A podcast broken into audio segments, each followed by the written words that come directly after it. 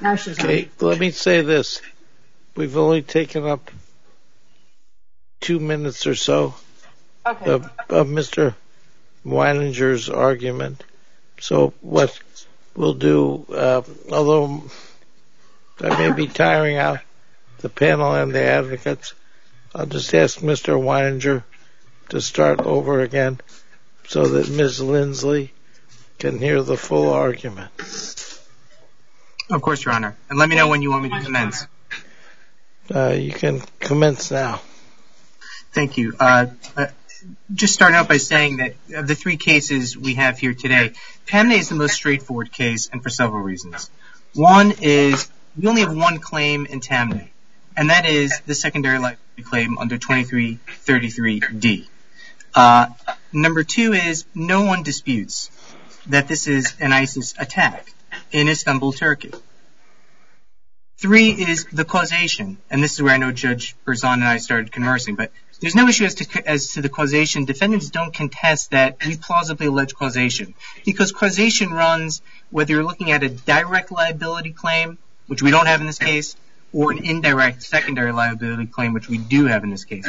The causation always runs from the act of international terrorism. In the direct liability co- – I'm sorry. Sorry. Yes, Judge Christen.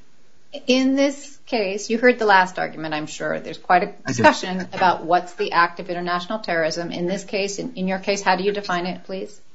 The act of international terrorism in this case is the ISIS shooting at the Reina nightclub in Istanbul, Turkey on January first, twenty seventeen.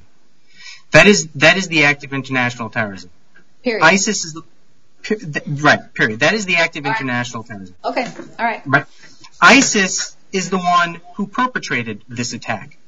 And therefore, in our allegations and our complaint, when we say that the uh, that the injuries were caused by the act of international terrorism, we plausibly establish that under any standard, whether it's Fields or any other standard. It could even be but for causation, because the ISIS attack caused the injuries to my clients.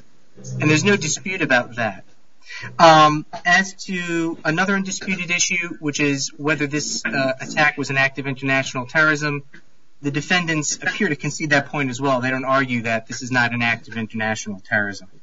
But at least with respect to the first argument, and I can tell there is a lack of clarity here, which I will do my best to try to dispel. And that is this. The, the what, what, is substan- the first what do you mean by the first argument? The first argument that just preceded mine in, in the Gonzalez case. Oh, I see. Okay. Yes, yes. I'm sorry. Yeah. Um, the oral argument, to be specific. Um, the substantial assistance. This, let me be clear. The substantial assistance does not need to run to the actual attack. The substantial assistance does not need to run to the individual operative, ISIS operative, that perpetrated the attack. The substantial assistance must run to, under the specific words of the statute, the person who committed the act of terrorism. And the person, quote-unquote, statutory term, who committed the act of international terrorism is ISIS. Okay, so and hold so, on, hold on, right there. Sure. So we're, we're talking about twenty-three thirty-three D two, right? Correct.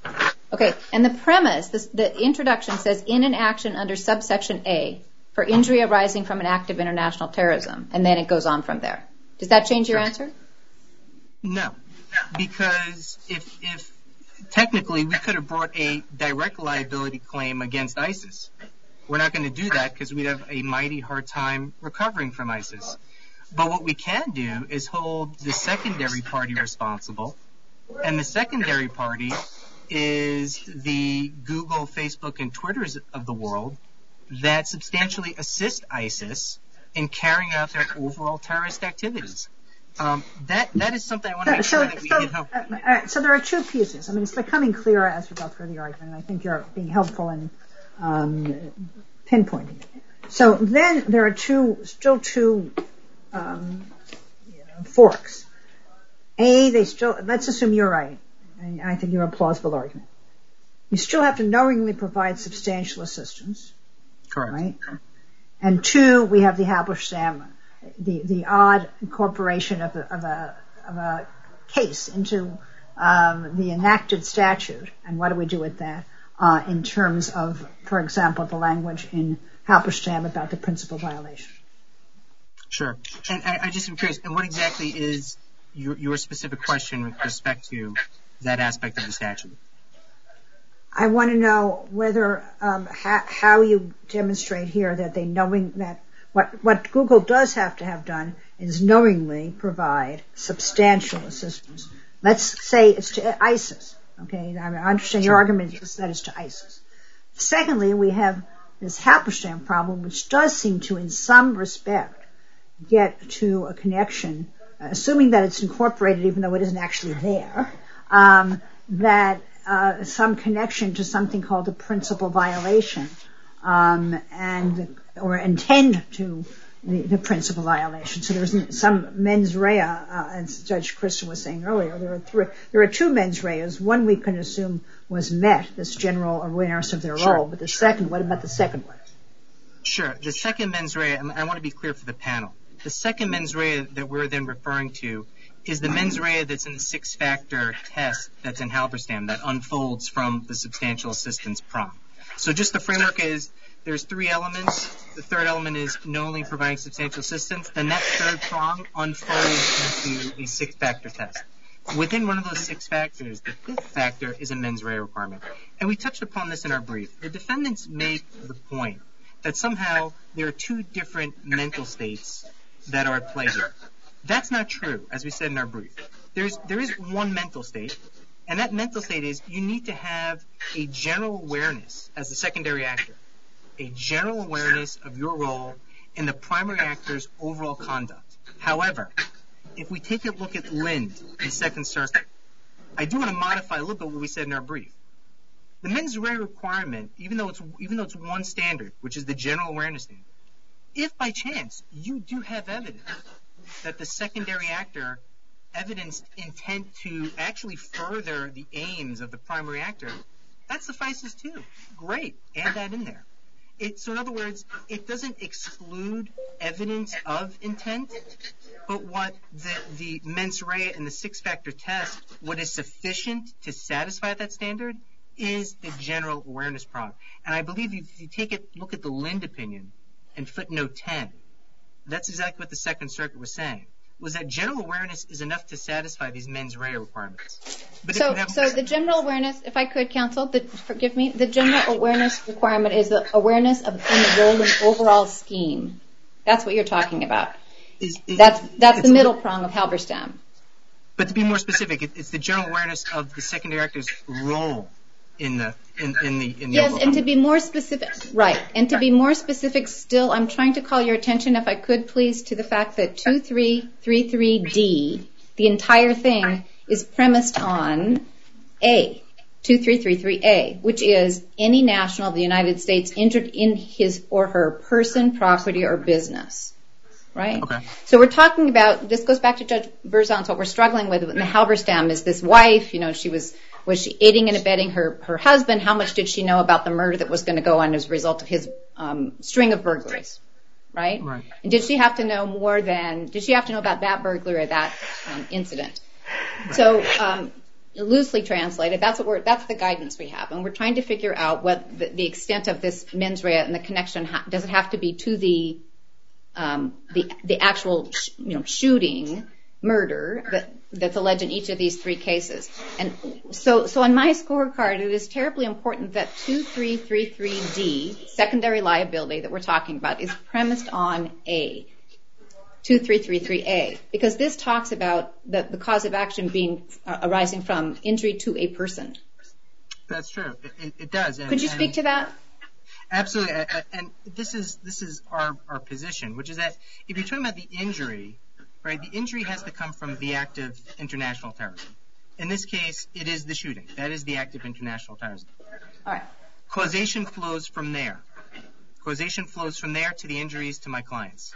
Here, there's no question that there's causation. However you want to define that, whether it's Fields, a stricter standard, or a looser standard, there's no question the ISIS attack in Istanbul injured my clients.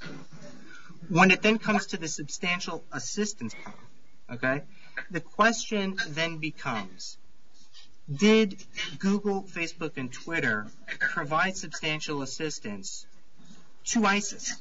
They don't need, and even according to Halberstam, the, the, the Google, Facebook, and Twitter do not need to actually provide assistance in a way that facilitates this actual attack.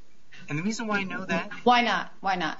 Because if you look at the blueprint, uh, as we've been mentioning, the blueprint for aiding and abetting liability in this context, not common law aiding and abetting liability, not criminal aiding and abetting liability, which is what Google was talking about in the prior oral argument. In this context, the blueprint is undoubtedly Halberstam. And Halberstam itself said the wife did not need to know about the actual shooting that resulted in the decedent's death. It was very clear. Halberstam mentioned, in evaluating its own factors, that the, that the companion uh, knew about a long-running burglary enterprise, a five-year-long burglary campaign against private homes, and an right. ongoing illicit enterprise. So, and Lynn, and Lynn said, and she was, and she was a part of that ongoing illicit enterprise. So this, we again, I don't want to take up too much of your time because we sure. covered this earlier. Sure. But my view is, you know, she was the back end of that operation. She was basically the money launderer. And sure. do you want to maybe maybe talk about how, if you're going to the six factors, which is what I think you're doing, you're going to the substantiality of the of the material support. Um, you're, you're distinguishing Google's conduct, uh, sorry, your, the defendant's conduct here in, in, in what ways? Which factors do you look to? You would, you would, I would look to, I mean, the only one that really does apply is Google and Facebook. I'll just call them the defendants. The defendant's presence is obviously not there. But when it comes to the amount of assistance, which is critical, obviously, to substantial assistance, the defendants are providing a service, and we highlighted these figures in our brief, comparable to what, let's say, Congress appropriates for Radio Free Europe or Radio Free Asia. Radio Free Asia gets about forty-three point one million dollars. That was for fiscal year twenty eighteen. Okay, if you look at Radio Free Europe, I think it was somewhere hovering around one hundred twenty-four million dollars. The defendants provide ISIS a comparable service, if not better service, for free. There would be no way for ISIS to reach out into Western Europe and recruit, or reach out into the United States and recruit fighters or people that are sympathetic to them that may have the, the, the desire to eventually commit terrorist acts. They could never do that without the defendant's services in this case. There is nothing in my mind that is more substantial to the rise in terrorism that we saw in the middle of the last decade than the, than the evidence. Which is kind of unusual here is that you're kind of amalgamating all the different social media groups and saying together they're doing this. Does that work in terms of the liability, or do you have to break them down one by one? Oh no, we have to break them down pretty much one by one, and we definitely have done that in our in our First Amendment complaint. But in terms of their substantiality? In terms of their substantiality, it would, I mean, we also have to consider the fact that we cannot go through the the perhaps hundreds of thousands of posts that are on uh, each social media platform and put them in the amended complaint. We do, for the purposes, obviously, of space, we need to limit what we actually have in there to prime examples. But we allege with sufficient uh, plausibility, which is all we need to do under twelve B six, to show that each one of the defendants is engaging in conduct that allows ISIS to recruit, radicalize, fundraise. All right, so now let's go to Section two thirty. Now, I understand that wasn't decided by the district court. It was not. Is your argument that we shouldn't decide it? Well, but, but we're functionally going to decide that the general. I mean, we have three cases here. And, yeah, and, it's going to be hard. You, and that's, you can run, but you can't hide because um, uh, we have Google, and we're, we're going to have to address it. So I course. think you have to address it. Of course. Um, and, and now that the cases are somewhat consolidated for purposes of argument, uh, we definitely should. Um, there's two ways approaching, in my mind, the two thirty issue, which is actually approaching the the, the nitty-gritty of the actual conduct that is going on on these platforms, or to go with a very clear-cut statutory interpretation analysis. And JASTA, which is the statute that enacted twenty-three thirty-three D two, which is the premise of the liability in these two cases, says and uses language that you will find in no other civil statute in the United States Code, which is that it provides a basis for relief that is the broadest possible, quote-unquote, broadest possible under the Constitution. Period. They were talking about about about um, personal jurisdiction, weren't they? No. And in fact, our position in our brief is that while they may have gone through an amendment process and adding that in there, the very fact that Congress took the personal jurisdiction language out only reinforces our position that Congress meant this statute to be enforced to the outer limits, which is the Constitution of the United States.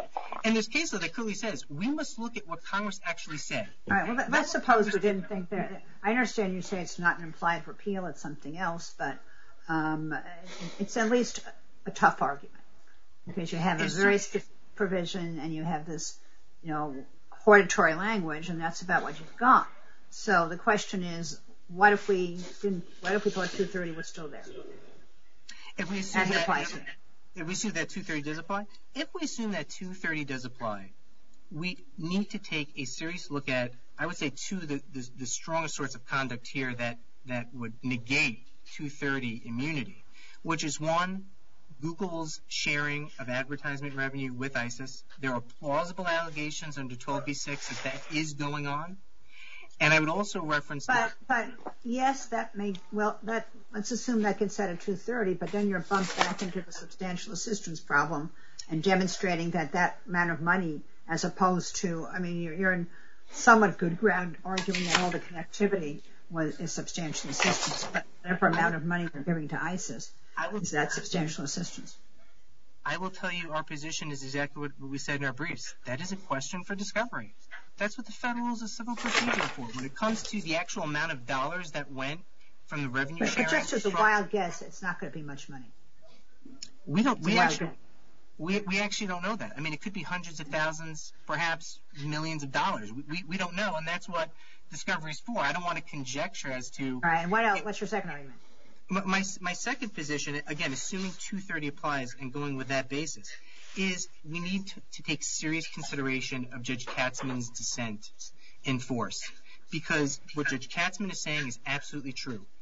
What what these platforms are doing has nothing to do with publishing, and that's the touchstone. That's the phrase that we must have in mind when looking at two thirty. Is this a publishing function? And that's not so how what's much going room, on here. How much room do we have to do that as a panel under Ninth Circuit law, um, given um, several different cases? Which do seem to um, read two thirty um, otherwise. Um, specifically, um, let's see. Dyroff? Uh, well, Dyroff and Roommates. Dyroff and also earlier cases, too, which seem to be, and I'm sorry for the telephone, but I think sure. hopefully somebody else will answer it. I, I, I think when it comes down, at least to Dyroff, and more that case, the plaintiffs in that case were really trying to tag the, the platform with the illegality of the communication that was going forward between the decedent and the person that was trying to sell him the drugs. What Judge Katzmann is saying, and what I'm saying, is that we don't, I don't care about the content between ISIS and whoever they're trying to radicalize through the friendship recommendation functionality in the big, in, in, that the defendants have. I care about the communication, the connection between the two. The knitting that, together. The knitting together. The, exactly, you call it a mosaic knitting. Or the collage. So if I look at a screenshot, there's a there's something that's third-party content that's uploaded, and it's a YouTube video, let's say, or a, it doesn't matter, uh, for purposes of this hypothetical, if you would, a, a, a, a video that is produced and uploaded by ISIS, let's say, right? Correct. And I understand your theory to be there's this other stuff that's uploaded with it, some of that, some of which uh, being links, um, perhaps to additional, maybe they're trying to advertise a, a memoir of a terrorist, or I'm not sure what else you would advertise to go with it, uh, um, you know, directions for how a, a, a bomb-making activities or how, or fertilizer or whatever it is the terrorists want knitted together. But I, but I, I think the point is, to sort of cut to the chase, that you're saying that, that it's not just publishing to, to, to take this, have an algorithm that knits together, um, Um, and connects this content, right? It's my, my contention is that it's not publishing at all, because what, what, what they have well, on their platform... Well, part of it is publishing. Counsel, you stick it around. Part of it is publishing. Part of it is the a video that's just uploaded, right? That is sort of classic third-party content that is being um, uh, disseminated, if you will, published to use the verb that we're concerned about, right? I don't think you're denying that, are you? I'm saying it's it's more, and that's the problem. Right. I'm saying... The, yeah, go ahead. Yeah, I, I apologize. I mean to cut you off. Was that no, no, Judge, that's all right. Uh, it's, sorry, that's just that I think it is the, the more part, as I understand it, is the, the knitting together, the linking to other content. Um, that's the, the, the other, the additional, that's not just publishing, as I understand your argument. Exactly. Our position is very akin to, again, what Judge Katzmann said. What, what, what the defense are doing is no different than if they'd actually put their own message there to the viewer that says, hey, look at this guy. And no one would dispute that if the big, if the defendants had a message that popped up to the viewer okay, that said, but, hey, but, look at this we guy, have this that line that's beyond publishing. It's not just Dyroff. Dyroff. We have a line of, can you hear me okay? I hear you now, yes. Okay.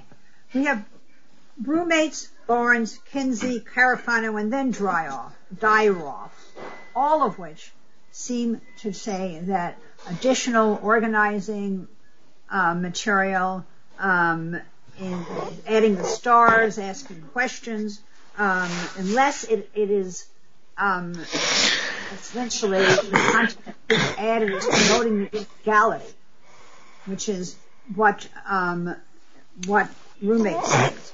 Um, isn't um, outside of two thirty, and that may be questionable, but that's our case law. So the question is, if you need to come within that standard, um, do you, was was this content added part of the illegality? The, it, again, I, I would say it's not necessarily dependent on, on the conduct. I'm not sorry on the content. Again, I know where the operative term here we're talking about is the publishing. But the question is, and that we are trying to answer here, is is linking a viewer with another recommended viewer, is that publishing? It isn't. I would posit that it's not. But under our case law, isn't it? Counsel, what's helpful? Right, right there. Forgive me for interrupting, but under our case law, isn't it? Isn't this a neutral tool under our case law to match one um, um, user to another? I don't know how it necessarily could be neutral because the alg- algorithm is looking at the the content of what these people are posting and, and talking about. But the same, al- I think the argument is the same algorithm applies to, you know, Brooks Brothers. It says uh, somebody who bought this suit also bought this pair of shoes. It's the same algorithm applied. This content happens to be, you know, terrorist videos. I think that's the argument. I mean, that's the argument. As opposed to in Roommates where the questions being asked that had to be added were themselves um quote, illegal in the sense that they uh, asked for um, considerations that you weren't supposed to take into account. So they were adding to the illegality. I think, if I may, I think the real critical distinction, now that I'm hearing Judge Berzon and Judge Christen talking together, I think it's this. The, the algorithm is based on content. Our problem is not necessarily the fact of what the algorithm is basing its information on. Our problem is what, what the algorithm does with that information.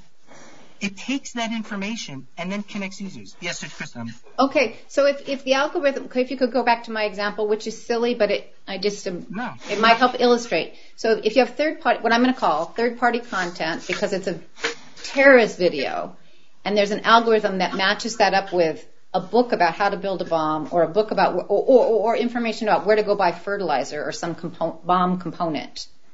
That seems to me to add to illegal I- illegality in a way that Judge Berzon is describing. Right, makes it more illegal, more dangerous. But I, I'm not really sure that's what you're alleging, or uh, that's what I'm grappling with. Yeah, th- because there's there's separate sorts of recommendation functionalities that are going on. There is the friendship recommendation functionality, and then content recommendation functionality. When it comes to the friendship connection functionality, again, the algorithm is basing the connection it's recommending based upon content. But our allegations and our complaint are saying it's the connection itself, forging a connection between but, but, an ISIS but, member but, and someone else on on on defendants' platforms. That but, is where it goes right, beyond and so, immunity. So Dyroff, where that's exactly what happened. Apparently, this guy goes on to this Um, uh, um, interactive service thing, and it uh, connects him up with somebody to buy heroin from, which is illegal. Dyroff, it, right, I think, Dyroff, it, it, there is a slight difference, and this may be where the court can go beyond Dyroff. And that is, it appeared to me from the opinion in Dyroff that the plaintiffs were still trying to hold the social media platform accountable for the, the actual content. And again, assuming Or, I'm taking your hypothetical. But the content was itself illegal. I, I, I'm going to sell you some, some heroin. Right. So, so that's the con- again. That's the, the, the content of the actual messaging. What we're saying here is it's not necessarily the content of what the ISIS member is going to say to the person that's being linked up with. It's the connection itself. That is the problem. That's what runs afoul of the A T A and JASTA, and that's and that's also what allows it to fall outside of two thirty immunity. I think there's two connections. If you could take this, I think you allege one connect, one, one, one way the algorithm works is to connect in the my silly fertilizer example to other content, and another I think is to say, hey, user, a specific user, a, a user who who who, who who liked that video and this video may be interested in these six other videos. Is that fair?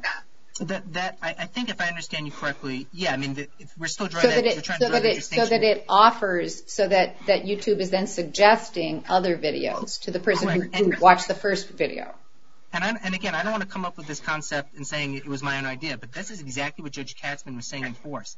It's almost as if the defendants are putting up their own message on the side of your screen when you're looking at content and saying, "Hey, look at this guy." Okay, now granted, that's not necessarily happening, but it's tantamount to that. And that's why that conduct falls outside of two thirty immunity.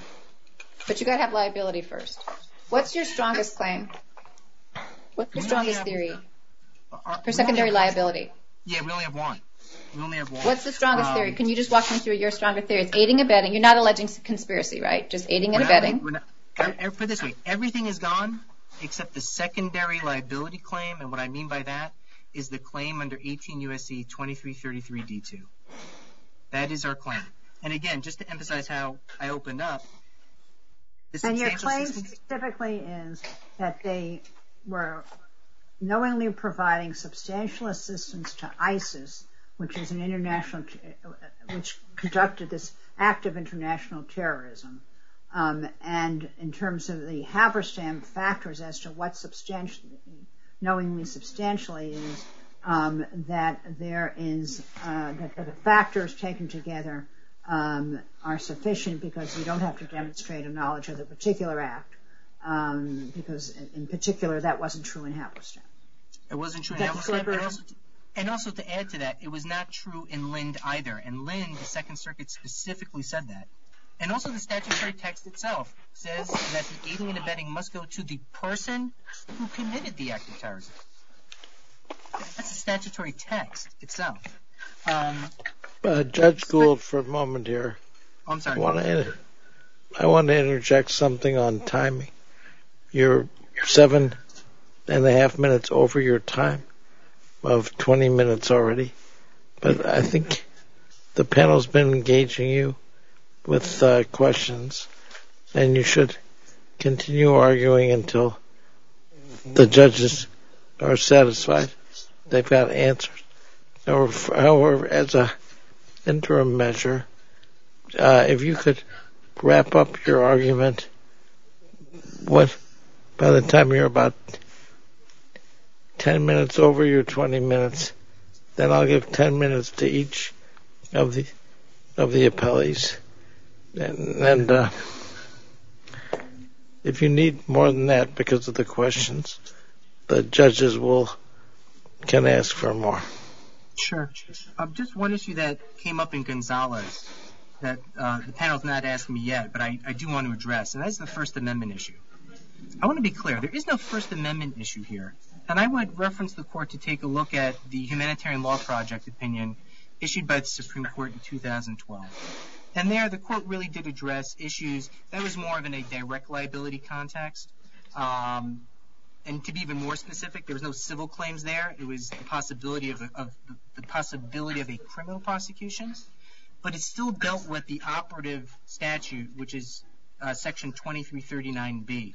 And what the Supreme Court said there was, when it comes to issues of terrorism, especially designated foreign terrorist organizations like ISIS, there is a compelling interest that the government is able to ensure that people do not provide, at least in that statute, material support. It's no different here. The First Amendment implications of twenty-three thirty-three D two are the same implications that you would find that were addressed by the Supreme Court in humanitarian law projects. I'd reference the court there. Um, and with respect to, uh, again, assuming, let's take it outside of what Judge Berzon was saying on assuming two thirty applies. Judge Berzon, you did make an interesting comment. You mentioned Halberstam and that it's not necessarily codified. But every court that has addressed twenty-three thirty-three A or D has, re- I'm sorry, twenty-three thirty-three D must reference Halberstam. And I would note. I understand Halberstam- that. All I was saying was this, that the statute um, holds up to the conclusion that the connection has to be the, to the person who carried out the act of international terrorism and not to the crime itself. But when you get to Halberstam, you seem to be running back to the principal violation, which I gather is a particular act of international terrorism. So presumably Halberstam can override the language of the statute, um, but is an ex- exegesis of it. Um, and as such, I, I mean, I think when you get into the nitty-gritty of Halberstam, the four, fa- six factors, it isn't really, um, it, it doesn't require knowledge of the particular pro, um, violation as opposed to, as in Halberstam, um, a, a set of um, activities. That's and what that's I was saying. In other words, so I, th- I don't think Halberstam can, can change the language of the statute. It can only elucidate it. Right. And I was actually going more in the sense of The, the the argument that's being made about the codification of the statute and whether it actually overrides, whether JASTA overrides two thirty. I apologize. Maybe I, w- I wasn't clear. But my point see, is that since okay. we must reference Halberstam, and Halberstam is in the same section of the statute that says the broadest possible basis for the Constitution alone, our position is, is that that cannot possibly be preambulatory language. That is an enacted portion of the statute, and in fact, it falls below the typical formula that Congress is, that Congress uses when it does enact a statute, which is be it enacted by the House of Representatives and the United States Senate. All that yes, language. But it doesn't override. I mean, on that theory, it would override every procedural barrier, every other substantive rule that applies ordinarily, and so on. It doesn't do that. It only I, says I, that you, you can seek relief. It doesn't say that we're changing all the rules. If you can seek relief consist, and again, I, I would just emphasize the, the uniqueness of this language. There is no other civil statute that says this. I've looked. I'm sure opposing counsel has looked, and maybe she's found right, one. But- I, I certainly have not. but, but Congress meant something when it said that. And every court that has addressed that language either has either declined to address it and, and its uniqueness, or they've said that somehow we were arguing an implied repeal, which we are not. And let me be clear to the panel. We are not arguing implied repeal by any stretch of the means. Implied repeal is just complementary with typical statute uh, interpretation tools, one of them being, and this court has applied it several times, that the specific later enacted statute governs over the earlier general statute. And JASTA fits that criteria perfectly. It is the later enacted statute. It is the more specific statute. And in this particular issue, when it comes to uh, uh, interactive computer service providers, JASTA trumps two thirty in this limited circumstance. Judge Gould, Judge Gould, did you have a question? Yes. Uh, I have a comment. The, you know, we've gone quite over I'm the time. No, but that that's all right. I asked you to do that. However, we're going to have to get to a conclusion someday, and And therefore, what I'm going to suggest is, unless Judge Berzon or Judge Christen would like to ask additional questions now, we'll end your opening argument, and I'm going to give you uh, three minutes of rebuttal in any event. Thank you. Okay, hearing none, we'll proceed to the uh, the appellees. Now there are three appellees. And although it was initially thought we'd give them about seven minutes each, I'm going to give each of the appellees uh, twelve minutes to respond to sort of equalize time.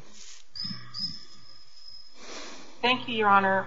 Um, um, Presiding Judge Gould, uh, Kristen Linsley uh, for all three defendants. And um, I will be speaking by agreement with counsel and to make life simpler for the panel on behalf of all three defendants. My client is Facebook, and counsel for Google and Twitter are on the phone. Mister Willen remains on the phone uh, for Google, and Mister Ari Holtzblatt is on the phone for Twitter. But the plan, at least as it stands now, is for me to address the arguments on behalf of all three. Okay, that's fine. I'm, I'm, I think I had your earlier plan in mind, so go ahead. Okay, and you can you. use you can use the full amount of time. Um, let's let the clerk's office move that time up uh, twenty-four minutes. Thank you, Your Honor. So the, the, the two remaining cases, uh, A T A take cases before the court today, Tamneh versus Twitter, which involved um, uh, attack on a nightclub in Istanbul, and Claiborne versus Twitter, and I say Twitter et al. For both cases. They're Twitter, Google, and Facebook in both cases. Claiborne involves the San Bernardino uh, shootings, and so those cases were decided by two different district judges. Uh, Tamneh was decided by Judge Chen. Claiborne versus Twitter was decided uh, by Magistrate Judge Beeler. And both of them ruled in favor of defendants and dismissed the cases with prejudice. And so both of those cases on appeal have been narrowed in a way that actually makes the court's decision somewhat simpler, although there are still a number of issues. First, the plaintiffs um, don't dispute that their claims fall within the substantive scope of Section two thirty of the C D A. The only argument they have made in the brief is this JASTA argument. There was an implied repeal by JASTA. I will address that a bit later. That was not my understanding, and it's not what was argued now. My understanding is that that's one of their arguments, but they also argue that substantively um, two thirty doesn't apply um, to um, the, the sort of, let's call it the matchmaking function or the referral function, and it also doesn't apply to the um, to the revenue sharing. Is that not true? Yes, I'm happy to address that, um, Judge Berzon, and certainly uh, Mister Weininger did argue that today, although the briefs did not make those arguments. So our position was in the reply brief that those arguments had been waived. The only argument that was made in response to defendants' alternative basis for affirmance, which was Section two thirty, was the JASTA, um, what I call implied repeal or abrogation argument, however you want to put it, statutory interpretation based on JASTA. But there's no argument in the uh, uh, in the reply brief that relates to those points Your Honor just mentioned. But I'm happy to address them, which I will do um, when I get to Section two thirty. I'm happy to address those points, and I do have some things I'd like to say in response. But our initial and baseline position has, has been that they've waived they weren't they weren't mentioned in the reply. But um, let me turn to the merits. On the merits, the plaintiffs have narrowed their case as was a moment ago to a single count for aiding and abetting in each case under the uh, civil remedies provision. I, I would suggest that we um, concentrate on the facts of Tamneh rather than Claiborne. Claiborne has all kinds of other problems about um, yeah. Yeah. the fa- fact that it, it, the connection to, to ISIS is a lot weaker. Yeah. So what I, I think that's an excellent idea, and I, I will do that. Um, and what I was going to say is I was planning to begin, um, just based on what has been said, to present argument on why, as we read the statute, the defendant must have substantially assisted the act of international terrorism. And that's going to include a discussion of what is the act of international terrorism in this context, on these facts and on these allegations. And then I was going to turn I, to why... I, I don't, I, no, that's really not what I was saying, and I do think you need to address this. Um, I was saying that as I read the, the statute, statute, uh, putting the Halberstam, you know, uh, gloss on top of it, um, is that the connection has to be to the person who committed such an act of international terrorism, which in this case is ISIS, no? Correct. So let me let me address that, Your Honor. Correct. Is that correct? Is that your understanding? No, but they have to no. substan- provide substantial assistance to, to, and the two is missing from the statute, which is yeah. there too, to the person who committed such an act of international terrorism, not to the, and, and that's ISIS. Yeah, our position, Your Honor, is that the substantial assistance needs to be provided to the person who committed the the um, act of international terrorism in connection in some manner with the act of international, international terrorism itself. Our position is that if you read the statute as a whole, beginning with Section two three three three A, and also the finding on Halberstam, which I'll get to in a moment, but just reading the text of the statute by itself, if you read A, it keys off of necessarily an act of international terrorism. So the plaintiff... Are you, are you arguing that by reason of language applies to D two? Correct, because D two incorporates A. It says for a, it says um, for an act that for an injury that a plaintiff that's bringing a claim under A, liability may be asserted as against uh, a person who, um, in, the, in in connection with um, an act of international terrorism that was committed, planned or authorized by a designated foreign terrorist. But, but here, I mean, in Tamneh, certainly he was in, this, the person was injured by reason of an act of international terrorism, right? Yes. So we're not contesting that the, per, the people were injured by an act of international terrorism. That and, and plaintiffs have alleged that the act of international terrorism in this case is, in fact, the the um, nightclub attack in Istanbul. They've alleged that repeatedly in their complaint, that the that the Istanbul attack was the act of international terrorism. If you look at uh, E R one sixty-nine, um, it was an act of international terrorism caused by ISIS. one sixty-nine to seventy is one of the many places in the complaint that they allege that. So the question is, does the assistance have to be to the act of international terrorism? Our position is that given the, the entire structure of Section two three three three as amended by D, it keys off the act of international terrorism that causes the plaintiff's injury. The injury has to be um, in an action under subsection A, A for an injury arising from an act of international terrorism committed, planned, or authorized by a designated terrorist organization. In this case, plaintiffs allege that is the Istanbul attack. Liability may be asserted as to any person who aids and abets by knowingly providing substantial assistance to the person who committed such an act of international terrorism. So the court, the statute refers, and the language is imprecise, to the person who committed it. But it cert- but by incorporating Halberstam, it certainly does not say that the, that the assistance to the person who committed the act of international terrorism is di- is dissociated entirely from the act itself.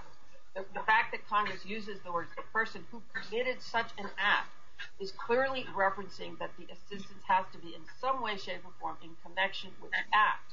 Then Congress says um, in finding number number five that you're, that the court is to look to Halberstam versus Welsh, recognized as the leading case for civil aiding and abetting and conspiracy liability, as providing the proper legal framework for how such liability should function in the context of the statute.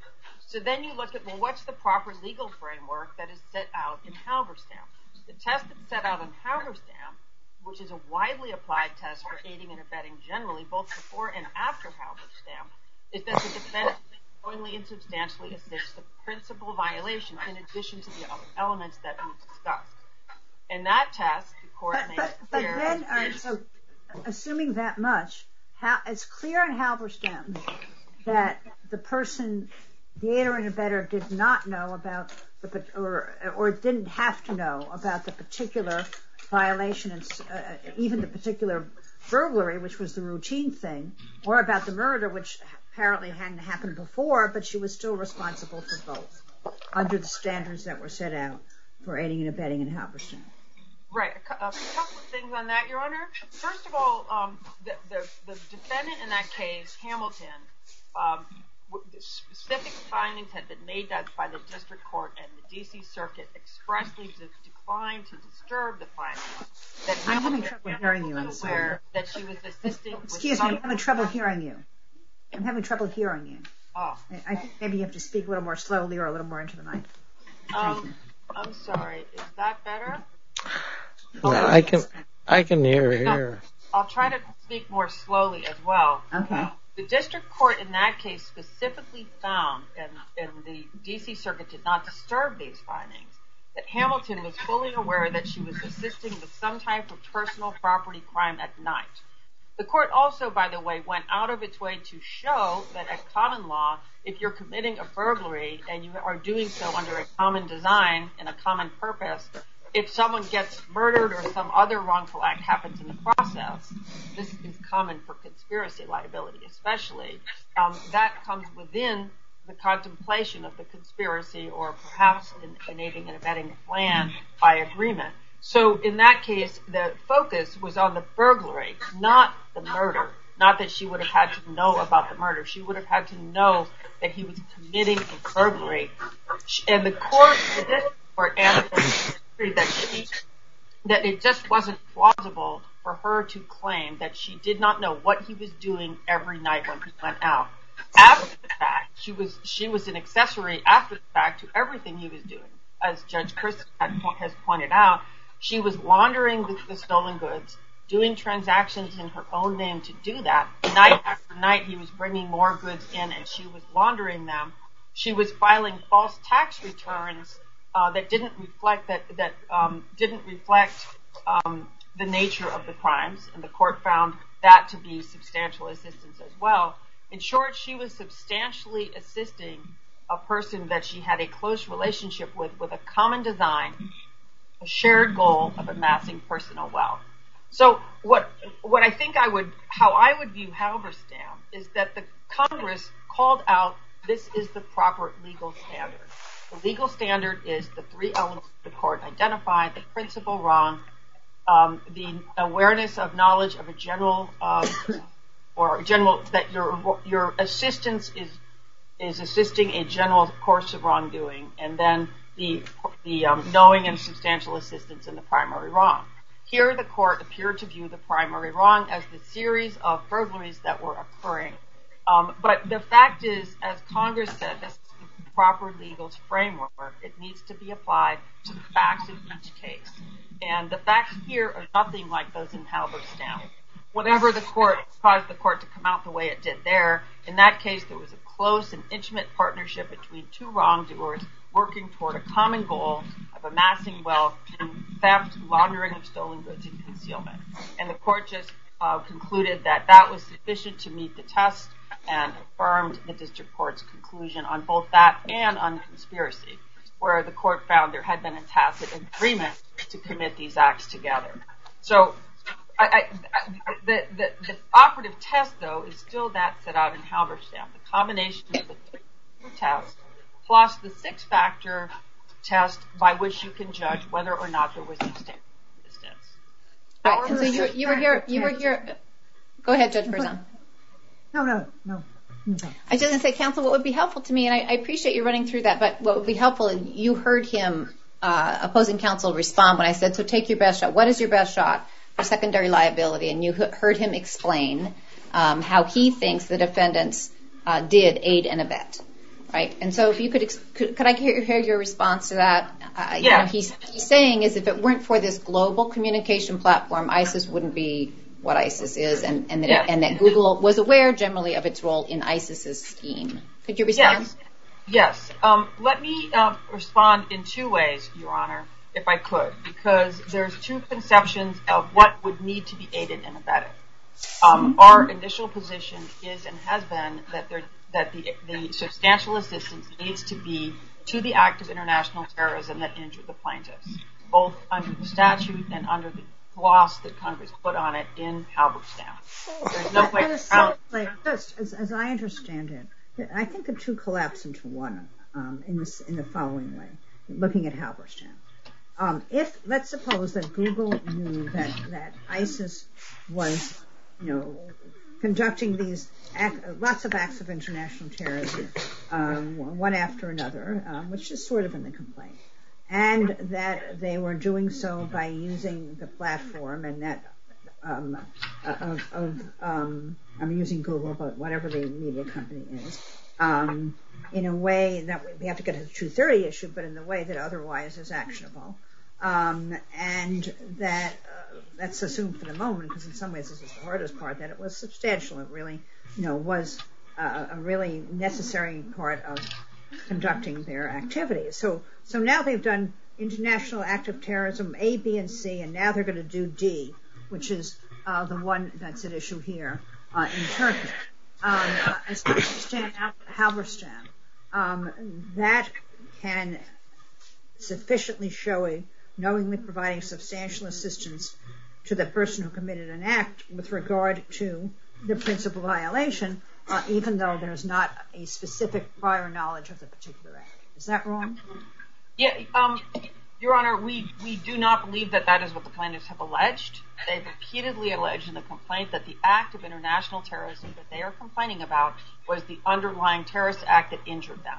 They have well, that's not right. The question is whether they had to know about that act, or they had to know that there was a whole program to do these acts, um, uh, which was supported by their platform, uh, and this was one of them.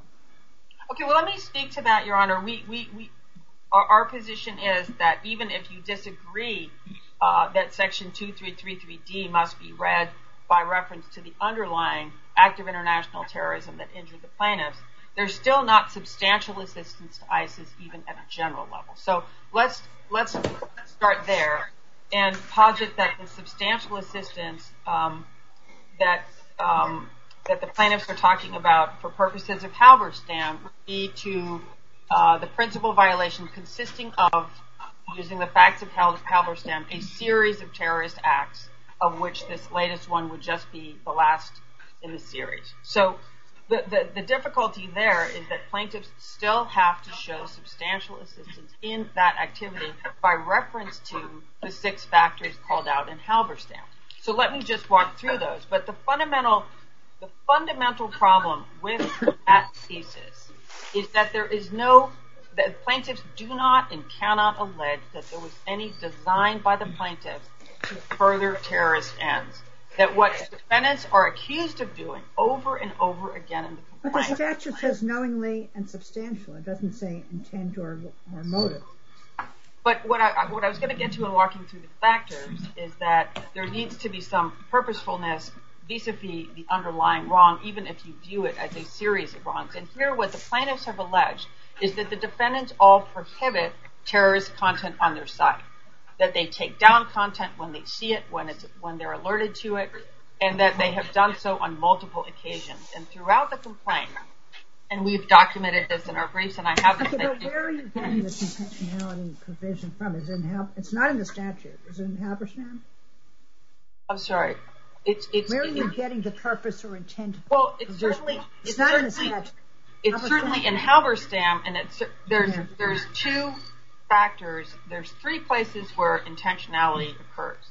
One is knowing and, knowingly and substantially assisting the, the well, principal well, no, violation. It's knowingly, it's not an intent. But, I mean, but but but the problem is if all you're doing, and the and the banking cases really show this, if all the defendant is doing is providing routine services and not singling out some person for not for um. not to receive that service. For example, routine banking services, courts have repeatedly held, and we've cited these cases um, uh, in the in the briefing, that that if the if the service is a routine service that, and the only allegation is you're providing it to um, uh, organization that might be a terrorist, or in some cases it's provided knowing that it might find its way to a terrorist organization, that's not enough. If you're only allegation is that the defendant has not cut off services to that. That's not knowing and substantial assistance to the wrongful act. Let me just walk through the factors. Um, we have nature of the act involved, amount and kind of... Can I ask a question? Are you going to address two thirty at all, or don't want to do that? No, no, I'm happy to address it. I was just trying to address the aiding okay. and abetting first. Okay. Yeah, I was going to get to two thirty, yes. All right, go ahead. But um, the...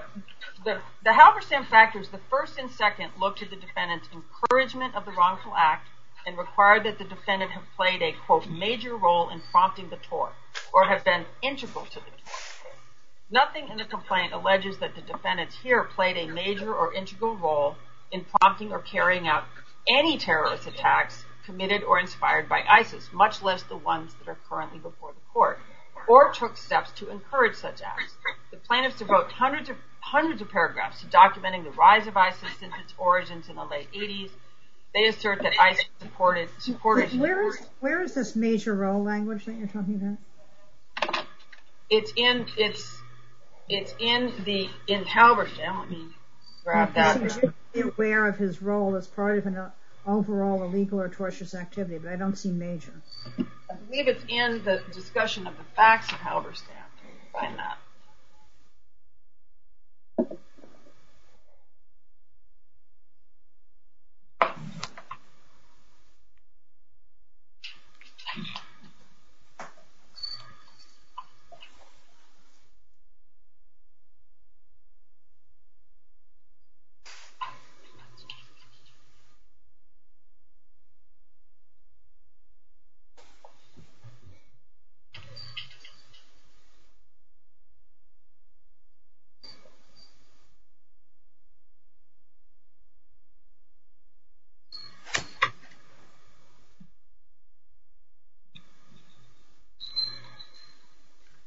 All right, I don't think it's there. Why don't we go on? Yeah, I may have misspoke in, in putting quotes around that, Your Honor. Um, so I apologize for that. But the the the um the the um so the first and second factors look to the defendant's role in the alleged tort, and here. Uh, although plaintiffs uh, cite paragraphs documenting the rise of ISIS and allege that ISIS used social media sites to build its power base and recruit and uh, conduct other activities, nothing in these allegations suggests that de- defendants took any affirmative action to actively assist or encourage ISIS in carrying out terrorist acts. Again, they allege that defendants should police their anti-terrorism policies more effectively. But that is not aiding and abetting, and that is not substantial assistance under a long line of cases where courts have addressed uh, the neutral application of policies such as uh, routine banking activities. And, and, and in this case, what you have is defendants taking steps to take down terrorist content, as plaintiffs repeatedly admit, and to take down terrorist accounts. So you don't have the defendants acting in any purposeful way to assist in the terrorist acts. The third, fourth, and sixth factors. Whether the all right. So wait a minute. So we're dealing with we have to find the the, the, the Halberstam factors, right? Um, the nature of the act encouraged, the amount or kind of assistance given, the defendant's absence or presence, relationship to the tort actor, and the defendant's state of mind. So the defendant's state of mind is one of five factors. It is not um, the, uh, a necessary factor, assuming the state of mind is, is their intent. And then they had the sixth factor, which is duration. So I don't see where you're getting this intent from. Where are you getting it from? Certainly this, the purpose or the intent or the motive. Well, I mean, the best you can do is have it be one of six factors, maybe. But it's an important factor because otherwise... But it's not a necessary factor. It's not an essential factor. It's one of six factors.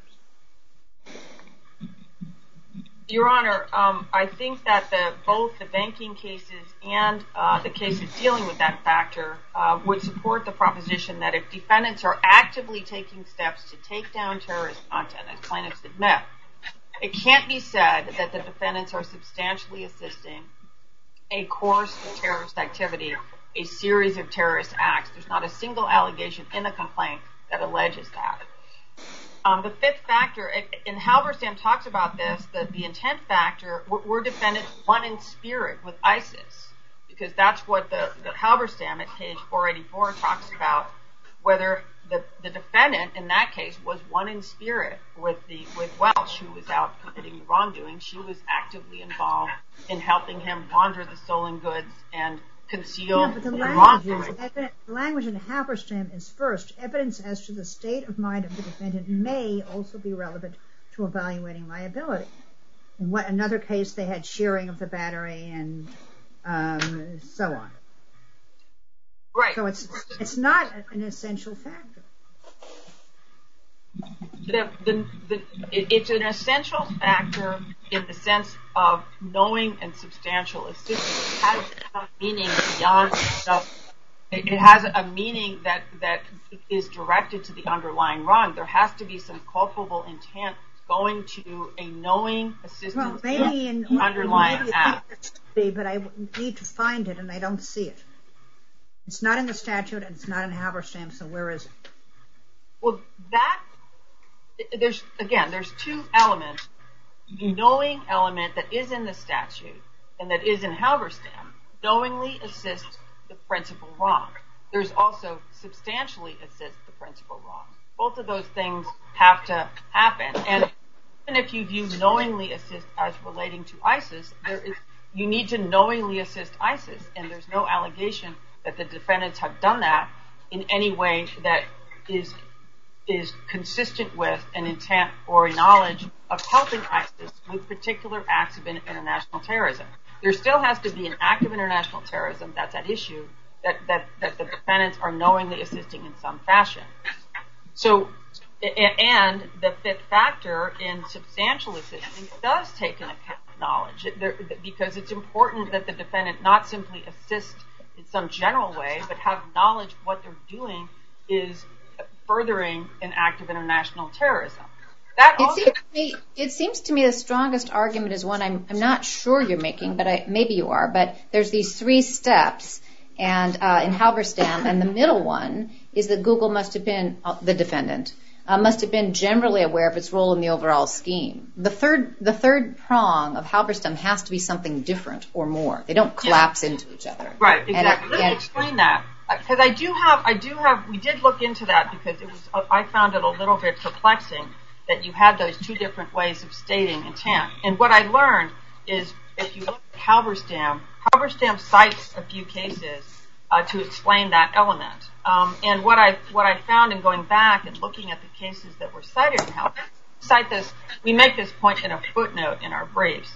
Um, Investors Research versus S E C. A case, um, a D C Circuit case, or Woodward was a, a Fifth Circuit case, cited in Halberstam, explained how that element came into the test. What happened is you had securities cases where um, the original test had been knowing and substantial assistance in the underlying wrong, um, in, including in a criminal context. And uh, in some cases, um, a third party like a lawyer may have helped the defendant commit something that turned out to be securities fraud, by drafting the prospectus or doing whatever.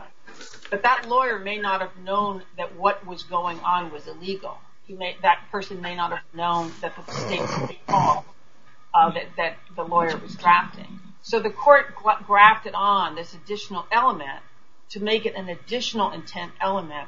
But even if you knowingly and substantially assist the act that turns out to be the wrong, you also have to be generally aware that your assistance is furthering the course of an activity. So that's what Investors Research and Woodford explain, and those are cited in Halberstam for that element.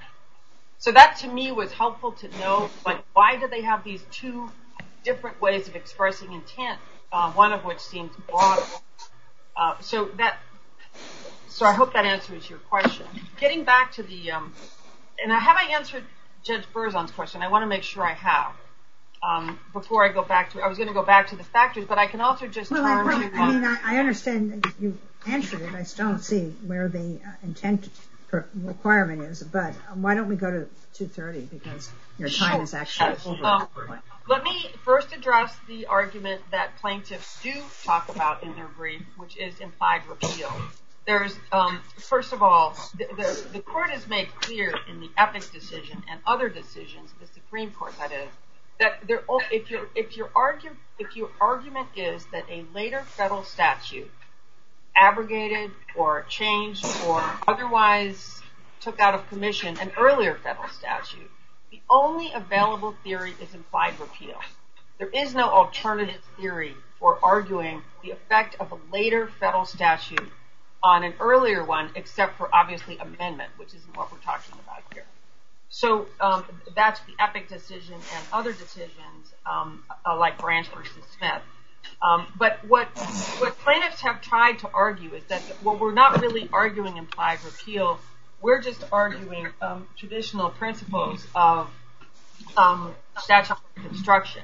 And they cite a case called Acosta and uh, juvenile now. But in both of those cases, um, the court is is um, is citing uh, Supreme Court precedent on a implied repeal. Um, in fact, the case that they cite, um, Smith versus Robinson, I believe was a, ju- a Justice Brennan opinion, um, is, is where a, a, um, where the the question was, if you find implied repeal requires there to be a conflict.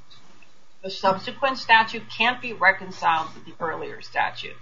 Once you find that the two statutes can't be reconciled, then you proceed to decide what rule of construction to apply. And only then do you say that you're going to apply the narrower and or later uh, enactment.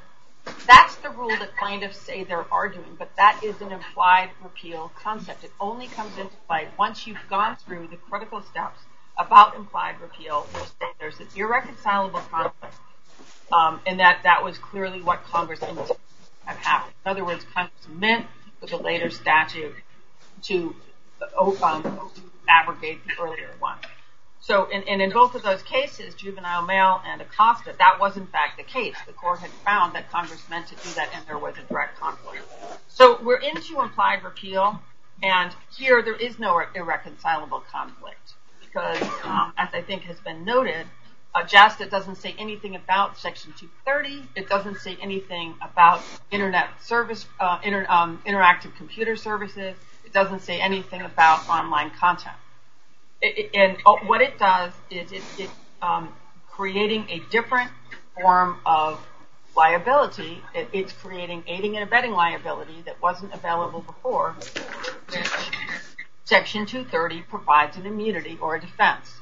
And it, it's, as, as the court in the Second Circuit explained in force, it's just the normal operation of a liability provision and a defense in the form of an immunity. So there's There's no intent to repeal, and there's no conflict between the two. So you don't need to reach the subsequent question that the plaintiffs have raised. So that's implied repeal. Um, and then I'll just turn quickly to the merits. I think um, Mister Willen covered most of the points, but I did want to make a couple of additional points, one of which has to do with whether um, whether the arranging of the, the recommending of content, sort of taking on Judge Katzmann's dissent as a starting point, I think is probably the easiest way to understand it, is, is that somehow different from publishing? And we would submit three points on that. First, um, that the arranging of content and recommending of content in, by by arranging it is exactly what publishers have done um, for eons, and that is, it, for a, a good example is you're gonna you're gonna uh, p- post. certain news in the Western edition of the New York Times. That's the one we get. Um, you know, that, and that's going to be key, key more toward California and the West Coast news. So they're going to be prioritizing certain stories because they know those readers will be more interested in those stories than the yes, ones. But there's no doubt in that situation that New York Times is content provider. It's providing the content. What you're trying to do here is to say that by doing that, you're not a content provider. But it, there's no it, doubt that the New York Times is a content provider, so that the problem doesn't arise. Um, here, um, you, you, there's a, the publisher provision, which is a very weirdly worded provision that just says it shouldn't be considered a publisher. Um, and then there's the provision that says um, that, um, but if they're a, a content provider, that's different. So um, the question is whether by doing what they're doing, they are now a content provider and not just a publisher. Isn't that the question? Right. By selecting the stories that get shown, um, that that the even if they're third-party stories, it is but, a but classic publisher. Yes, like, they're selecting them for the person, not having the person select them. In other words, but when they're they're simply a platform, the person goes and says, "I want to see X," and then they see X. But now they're saying, "Well, if you're seeing X, You, you should also look at why." So why isn't that content? Why isn't there an, why isn't there a message there? that is, go look at why. Well, because it's no different. I guess I, I, that brings me to, to my second reason, Your Honor, and that is that um, I, I would still say that's a classic publisher function. to say, you look at this, you might want to look at that, or even just having an automatic uh, matching of content. If you looked at this content and this content is also liked by people that like the first thing you looked at. So that routes that additional content to you. But I, but even if you, one might say, well, gee, that's not publishing, uh, I would still say it's, it, it is absolutely covered under circuit precedent. As Your Honor mentioned, you have Uh, you have Dyroff. You don't only have Dyroff. Roommates, Roommates Incorporated, uh, Carafano. You also had JASTA, um, Kinsey. Carafano was sort of eviscerated in Roommates, but Roommates, yeah. Well, Roommates did recharacterize it, certainly, but it recharacterized it in a way that makes it applicable here. Yes, it was matching people, um, which isn't exactly what Carafano did, but that's how Roommates did describe it. And Roommates itself talked about arranging and, and prioritizing content, which is exactly okay. what we're talking about. Counsel, Judge Gould, I'm going to apologize for interrupting your answer to Judge Berzon's last question, but I think we're almost eleven minutes past the twenty-four minutes that was put on the clock, although I asked them to put, I wanted them to put thirty-six minutes on the clock for you to, to equalize things, so you're really close to your your full time, but not over it. But if you could conclude your argument in the next five or six minutes, then I'm going to give the other a rebuttal option of several minutes to Mister Weininger. But at some point, we do have to conclude these arguments for every everybody's sake, and we will uh, be able to ask for supplemental briefing if the court wants it, or we'll be able to say that party, plaintiff or defendants can file a motion to file a supplemental brief. They need, they feel they need to, but for now let's try to close this within five or six minutes. Of course, Your Honor, yes. Um, one quick point about Dyroff that was said, I think that the suggestion was Dyroff was just a claim based on content. That actually wasn't true. In Dyroff, the claim was for wrongful death for um, the plaintiff's uh, son who had died as a result of the heroin um, overdose. So uh, that was very analogous to this case, and I think it's difficult to get around uh, the holding of Dyroff, which is um, which is really on all fours. And um, the the um, just other point I'd like to make is that going back to the unless uh, do, do folks have other questions about C D A two thirty um, as applied to here? I think we've covered quite a bit of that in, both, in the two arguments. Um, just going back to um, aiding and abetting for a moment, I think my fundamental point is that plaintiffs do not allege, if you read through their complaint carefully, they really don't allege that defendants played any actual role in uh, terrorist attacks. They, they don't allege that. They allege that um, that ISIS was able to build up its power base, to get, become stronger, to become a global organization. Most of the allegations date from twenty fourteen and earlier. Uh, they don't allege um, any uh, assistance by the defendants in any uh, any actual terrorist attacks. They they they make some vague allegations with respect to these um, that defendants' uh, social media services were used, but they but plaintiffs never provide any substantial. substantiation to the idea that any of defendant's services were used in any fashion in connection with the commission of these attacks. And, and, and yet, and much less that the defendants themselves as entities somehow assisted, as opposed to ISIS using their tools without their knowledge until after the fact.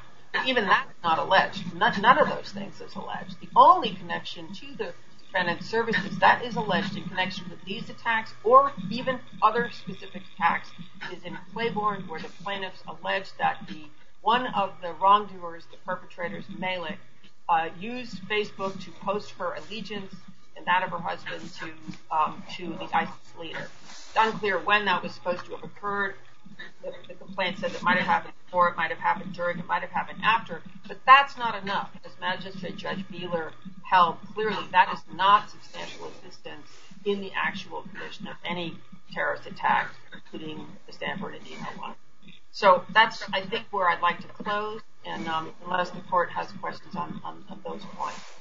Did, does Judge, did Judge Berzon, Judge Christen, hearing no yeah. requests for questions, yeah. will permit uh, Miz Linsley to close with thanks.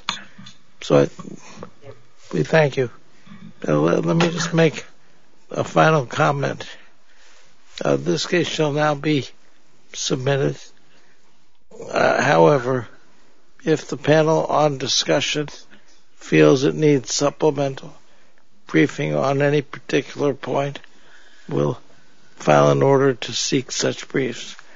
And furthermore, given the unusual circumstances of the argument today, uh, I would also encourage any counsel for the, uh, oh, wait, I misspoke, it's not submitted.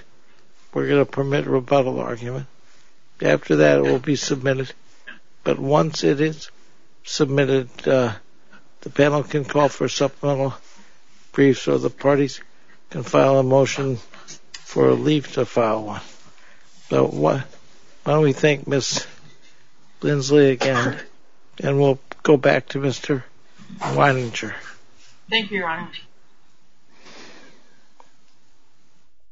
Thank you, Your Honor.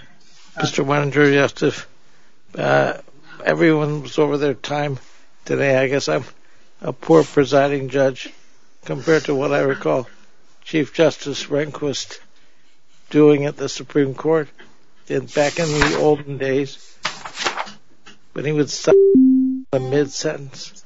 So we're not going to do that, but uh, we would like you, if you can, to handle your rebuttal argument in in the next five or six minutes. Thank you. Thank you, Judge Gold. Um, I, I just want to emphasize that intent is nowhere in twenty-three thirty-three D. Intent is nowhere in Halberstam. Uh, it's just that requirement for mens rea is not there. The reason why, I want to make sure the panel work around this issue of the two mens rea requirements. The reason why there's two mens rea requirements is an issue I think that Linde in footnote ten in the Second Circuit opinion really hammered home on, and it's important, which is that the mens rea in the six-factor test deals with a situation where you may have more than simple general awareness of the overall tortious or, or terrorist activities. But if you have more than that, that plays a role in Factor five in Halberstam.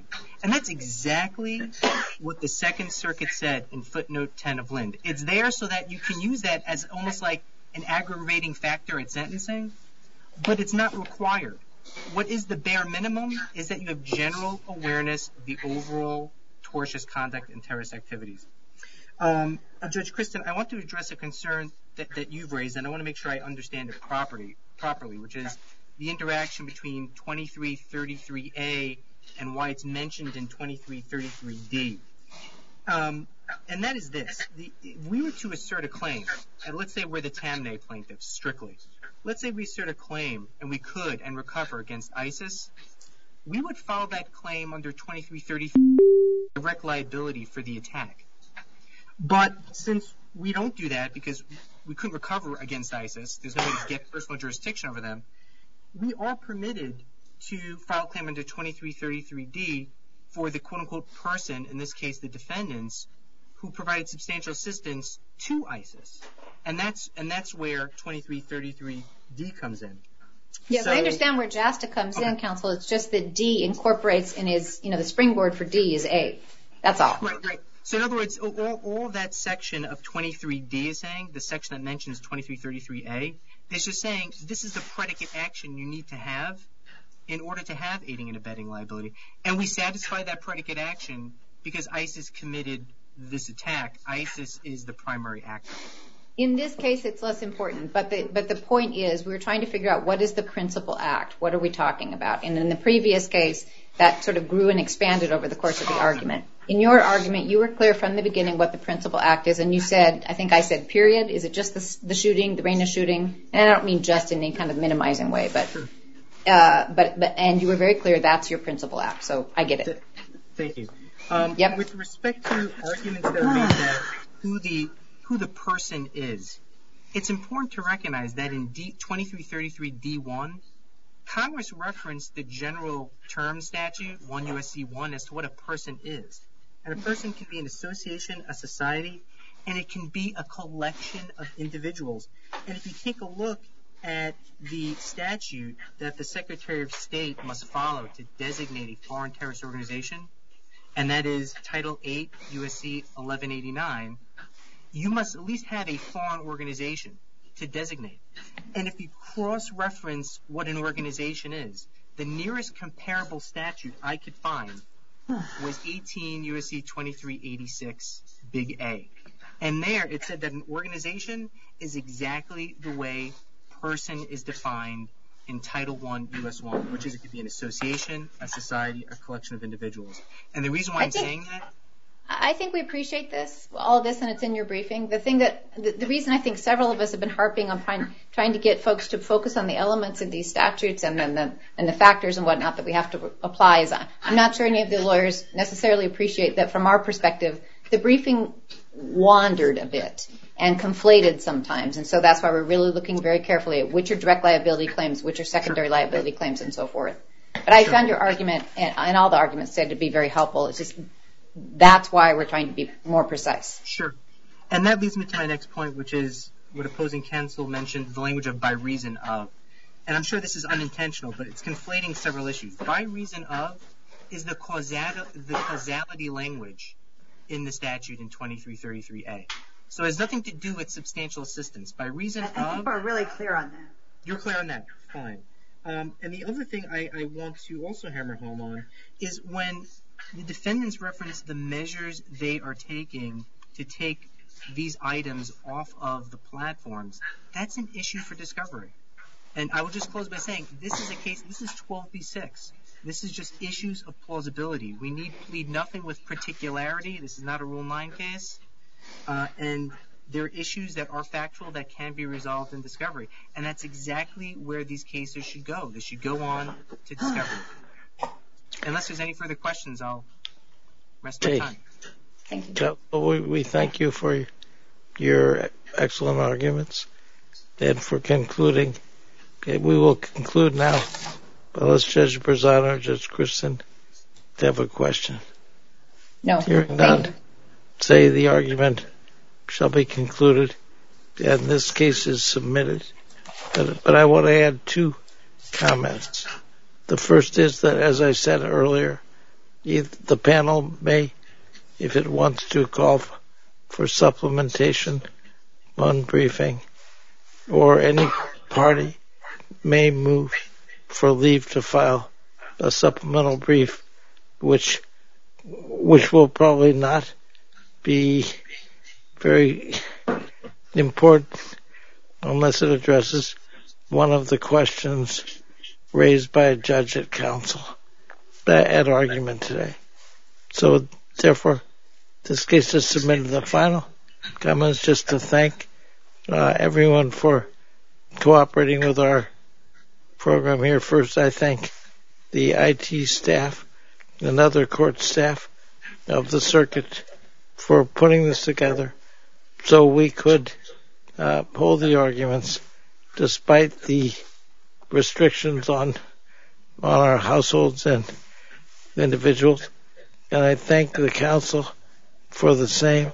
Uh, it's very difficult to, to argue in these circumstances uh, without, uh, as I recall from law practice, having a troop of associates sitting at the table with me when I made, made an argument who could hand a paper to me if I missed it. And all the counsel have done a great job today presenting their clients' take cases, and the court appreciates it. Good. This matter is uh, concluded, and the court shall adjourn for the day. Thank you. All rise. This court for this session stands adjourned.